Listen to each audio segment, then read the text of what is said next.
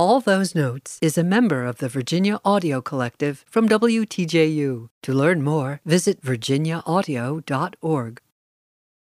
I'm Shari Barbour, and this is All Those Notes.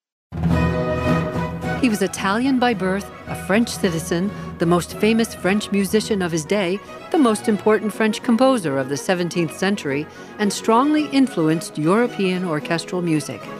Jean Baptiste Lully, a violinist in the court of King Louis XIV and extremely talented, was promoted to composer of all dance music in the royal court. As leader of the king's violins, Lully selected the music and the musicians for the royal chapel, insisted on orchestral discipline, and raised the level of performance. Lully's music includes sacred compositions, instrumental dances from his stage works, suites, French overtures, and more. Operas in France at this time were written in Italian by Italian composers. Lully developed a new and original style and founded French opera. Described as tragedies set to music, his operas had serious plots, amazing sets, and machinery for special effects, and he quickened the pace of the stories. Although his operas are his legacy, he also composed ballets. They were huge, elaborate productions with plots based on Greek mythology or gallantry.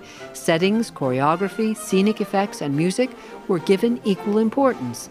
He introduced women dancers to the stage, included new dances, the minuet, and quicker dances such as bourrée, gavotte, and gigue. The Bourgeois Gentleman is probably his best known work. Long before the introduction of the baton, conductors beat time on the floor with a heavy wooden stick. While conducting a performance for the king, Jean Baptiste Lully accidentally stabbed his foot. Infection set in, he refused amputation, and it took his life. A sad footnote to an otherwise very successful career. I'm Shari Barbour with all those notes. For more of all those notes, visit virginiaaudio.org.